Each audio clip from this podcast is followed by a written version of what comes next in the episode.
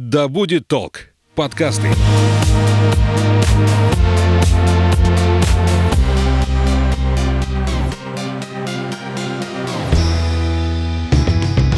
Всем доброго времени суток. Это подкаст «Конюх Фёдоров», где мы говорим об осознанном туризме. Сегодня мы будем говорить о рациональном планировании и расходовании средств, как подготовиться грамотно финансово к путешествию, сколько с собой денег брать, как это рассчитать. Говорить мы будем с тревел-коучем, основателем компании Field Travel, кандидатом географических наук Анной Статвой. Аня, привет! Привет, Саш. Замечательная тема, я думаю, актуальная для многих. Многие люди, они говорят, я не поеду, я не путешествую, у меня нет денег. Mm-hmm, да, да, очень часто слышу. Хорошая такое... отмазка, да? да? А, но ведь можно же включить путешествие как ту же коммуналку. Mm-hmm, в обязательную есть... часть своих расходов. Да. Ну, вопрос было бы желание, действительно. Потому что многие скрывают за этой формулировкой свои определенные страхи. Страхи и стереотипы. Ну, страх куда-то отправиться, с тобой же может что-то случиться, да, и это в любом случае выход из зоны комфорта, это в любом случае какие-то риски. Это один вопрос. А другой вопрос в стереотипах, что многие думают, вот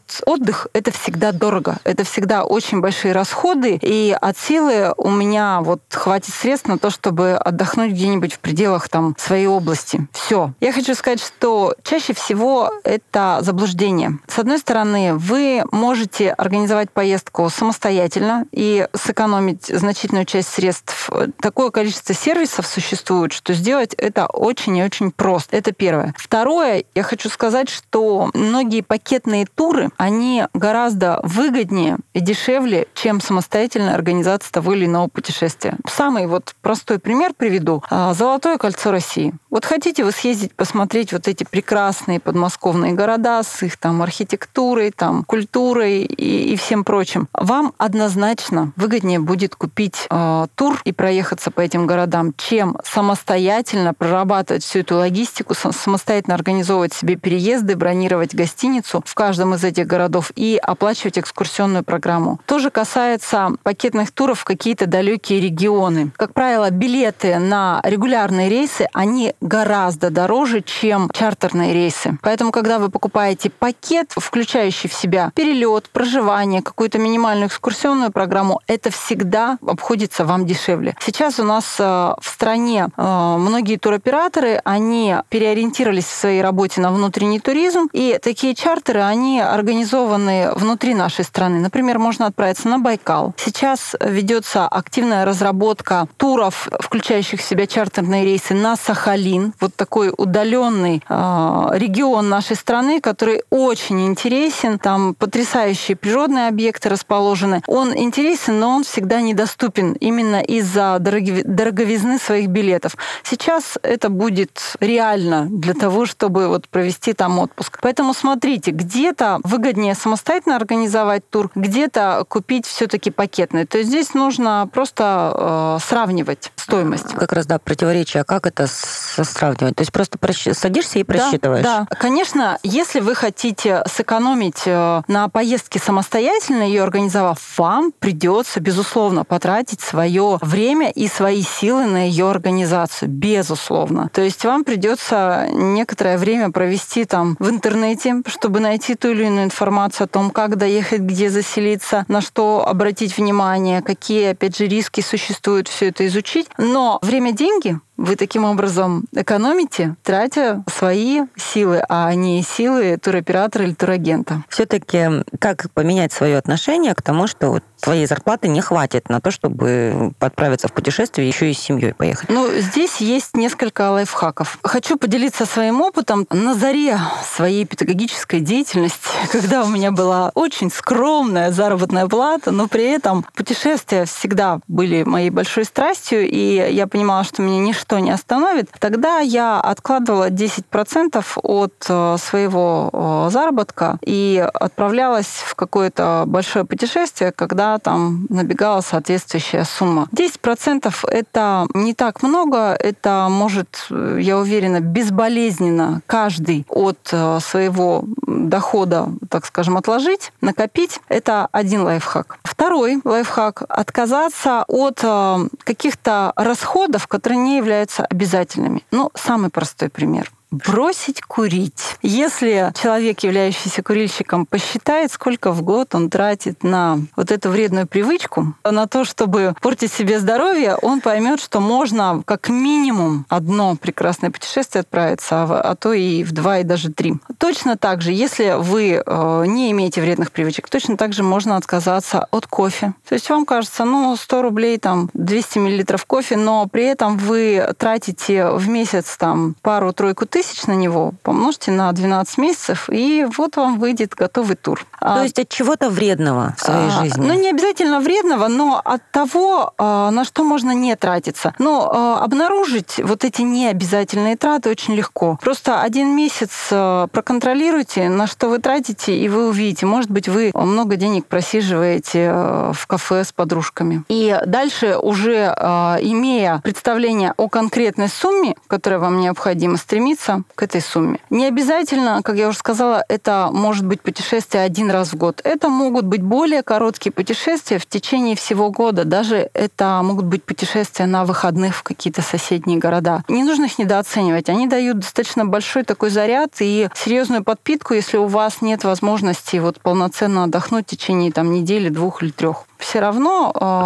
э, нужно иметь в виду, да, на что ориентироваться. Потому что если вы хотите поехать, условно говоря, на Камчатку, или вы хотите поехать там на Черноморское побережье, или отправиться куда-то в, по тому же Золотому кольцу, это разные суммы. Uh-huh. Безусловно, разные суммы. Плюс э, на какую-то далекую территорию нет смысла ехать на два дня. Да? По своему опыту хочу сказать, что те районы, которые очень удаленные, и ты, отправляясь туда, иногда понимаешь, что ты будешь там, побываешь один раз в жизни, то ты стараешься увеличить продолжительность вот этого путешествия. То есть я помню, когда мы первый раз отправлялись на Камчатку, мы решили, что вот ну, три недели надо однозначно этому посвятить, потому что приезжать на более короткий период времени просто нет смысла. Когда планируешь заранее, это тоже гарант такой сэкономить? Да, да. То есть я всегда планирую заранее, у меня даже есть план там на несколько лет вперед. Ну, другой вопрос, что в наше время в условиях крайней неопределенности эти планы стали нарушаться. И тут уже я для себя решила, нужно придерживаться другой стратегии. То есть нужно быть более гибким и уметь менять свои решения, ну и оперативно как-то вообще действовать. Но это же другой аспект. То есть если у вас есть возможность планировать путешествие заранее, но по нашей стране все-таки это возможно, даже ага. сейчас, да, то вот, например, вы знаете, что в следующем году вы хотите отправиться, ну, условно говоря, на Дальний Восток, например, там, посмотреть Владивосток. Когда этот план у вас есть, вы уже при самостоятельной организации путешествия можете мониторить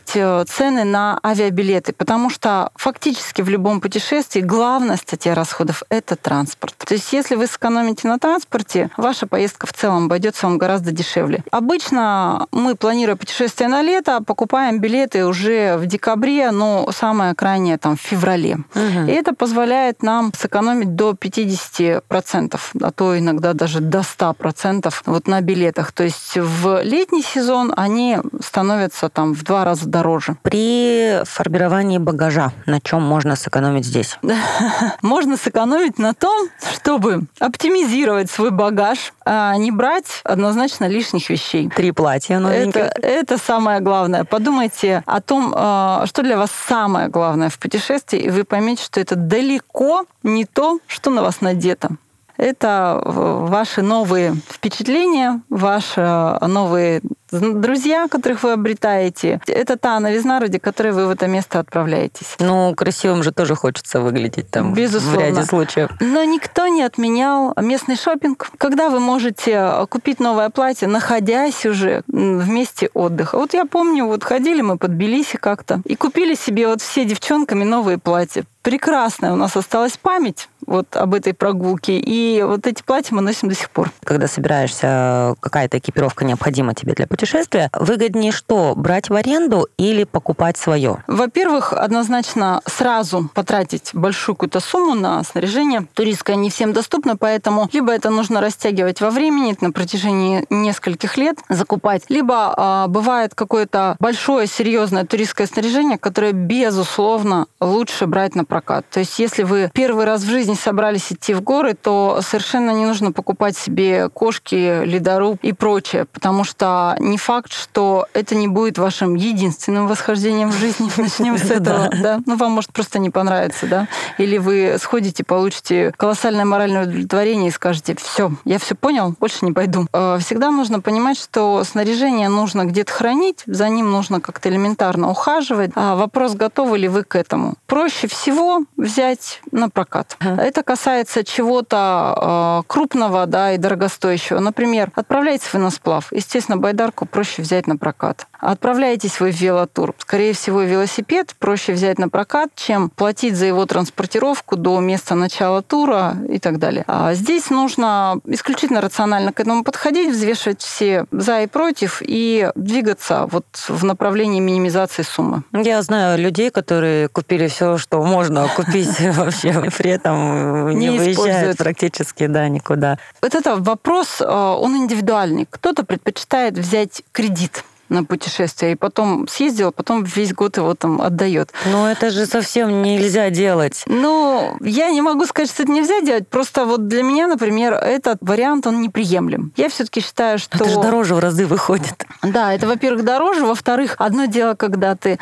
откладываешь деньги, находишься в предвкушении того, что тебя ждет. Другое дело, когда ты уже вроде как все получил, и ты там долгое время еще отдаешь за то, что уже прожито, да? И жалко отдавать, потому что отдаешь свои навсегда. Да-да-да, то есть тут психологический такой момент. Поэтому, мне кажется, важно в течение года, если вы действительно хотите куда-то поехать, вы горите этой идеей, и вы ждете этого путешествия, вы всегда сможете оптимизировать свои расходы. То есть здесь вопрос исключительно мотивационный. Как мотивацию эту поймать? Визуализировать, больше об этом читать, разговаривать просто с друзьями, найти себе подходящую компанию. Как усилить эту мотивацию, чтобы этот движок заработал? Я думаю, что все, все перечисленное. Я подходит. Ответила, да. Кому-то одно больше, другое меньше, но, конечно, визуализация и ваши ожидания – это главная ваша движущая сила. Но если вас поддерживают друзья, и вы совершаете совместные путешествия, у вас есть возможность совместно к ним готовиться, это, конечно, здорово вообще, когда у вас есть единомышленники, потому что очень часто я встречаюсь с тем, что людей не понимают, например, в семье, да, тогда человек находится в поиске единомышленников, ну, где-то среди сторонних людей. Но если есть вот это взаимопонимание среди близких, это, конечно,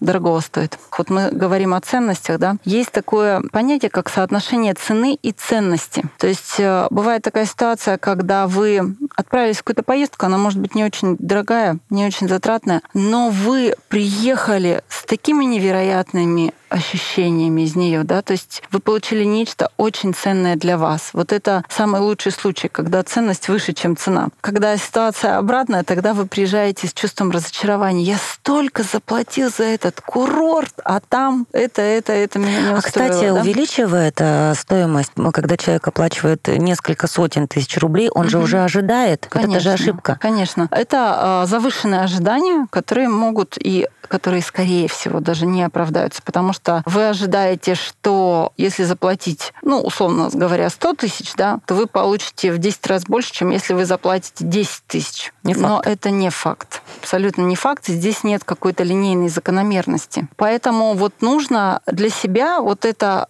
соотношение всегда прояснять и понимать, что для вас самого ценного в путешествии и за что вы действительно готовы заплатить, угу. чтобы не было того самого разочарования. Дальше едем. Где сократить расходы уже в процессе путешествия? То есть мы уже выяснили, что это трансферт, выяснили бронирование, ранние планы, само путешествие. Где? Ну, я лично всегда против того, чтобы брать отели, работающие по системе all-inclusive. Объясню mm-hmm. свою позицию, потому что я не сижу в отеле, где-то двигаюсь, где-то нахожусь, и, по сути дела, самое большое, что можно себе позволить по времени в отеле, это завтрак и ужин, а то и ужин даже не позволишь. Поэтому я не вижу в этом, с одной стороны, смысла для себя, а с другой стороны, я понимаю, что еда, она, конечно, очень важная составляющая любого путешествия, особенно когда это еда аутентичная, аутентично, из каких-то местных продуктов. Это какие-то блюда национальной кухни. Я это очень ценю, потому что я люблю готовить и всегда пополняю там какие-то э, свои запасы рецептов. Но я не вижу смысла вот в этой избыточности. То есть я понимаю, что я не верблюд, и впрок наесться невозможно, да. Поэтому э, я считаю, что в этом просто нет никакого смысла. Поэтому на этом можно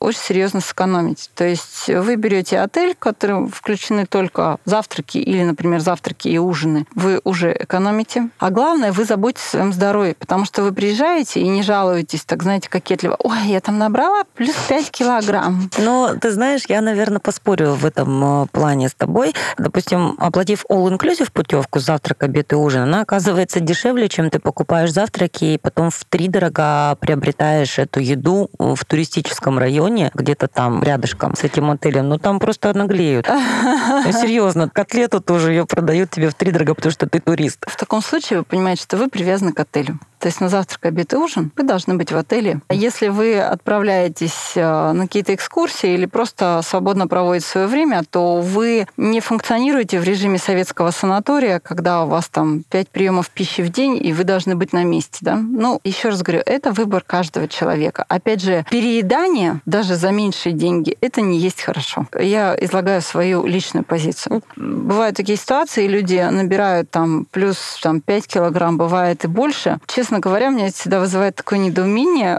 такое чувство, что вот весь год копил, чтобы поехать и поесть один раз. Да. Ну, это Еще. просто смешно.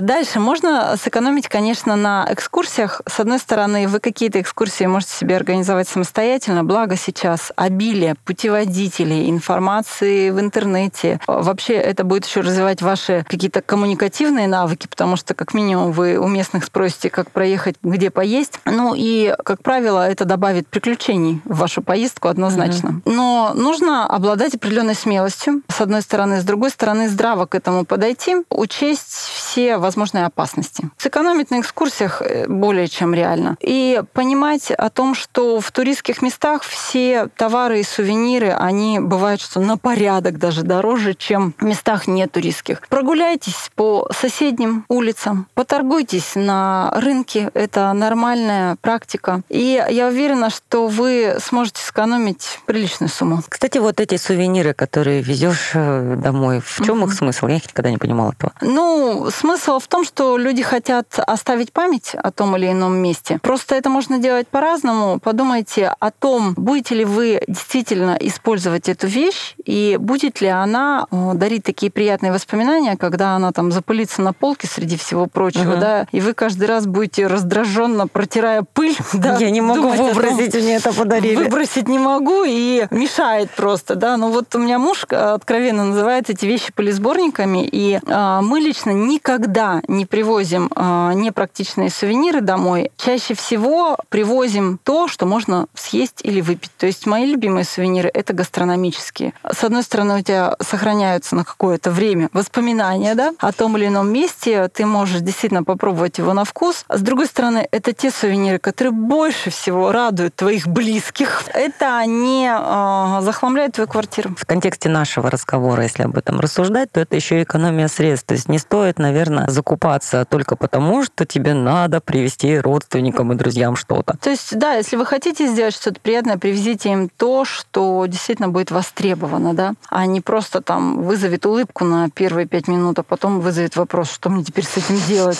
Еще э, такой совет, все-таки старайтесь покупать сувениры, какие-то вещи, какие-то продукты действительно у местных жителей, чтобы поддерживать местную экономику и поддерживать население, особенно если это население таких бедных стран. Потому что если вы купите там, словно говоря, какое-то расшитое платье, которое вот вышивала местная женщина, это будет совсем другая история, и вы поддержите этих людей. Аня, на чем экономить категорически запрещено?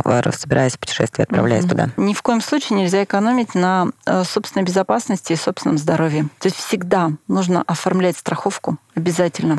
Всегда нужно следовать тем рекомендациям, которые существуют там в разных странах или регионах. Ну, условно говоря. Если вы отправляетесь у нас по территории страны, и вы понимаете, что это места, где есть опасность укуса клеща, да, то стоит поставить заранее прививку от клещевого энцефалита и позаботиться о средствах безопасности, да, там, репеллентах, одежде соответствующей, чтобы вас не укусил клещ. Или, например, вы отправляетесь в зарубежную страну, позаботьтесь о медицинской страховке, потому что если с вами что-то случится, ну, это может быть, например, зуб у вас заболел, это совершенно неожиданно, или приступ аппендицита. Конечно, вероятность этого небольшая, но если, не дай бог, это случится, ваши расходы и вообще ваши риски будут колоссальны. Поэтому здоровье и безопасность — это то, на чем категорически нельзя экономить, особенно если вы отправляетесь в поездку с детьми. Хочу обратить внимание, большинство туристов все-таки отправляются в теплые или даже жаркие страны с повышенной солнечной инсоляцией. Ни в коем случае не экономьте на солнцезащитных кремах и одежде, которая связана с тем, чтобы препятствовать вашему фотостарению кожи, просто солнечным ожогам и так далее. Это,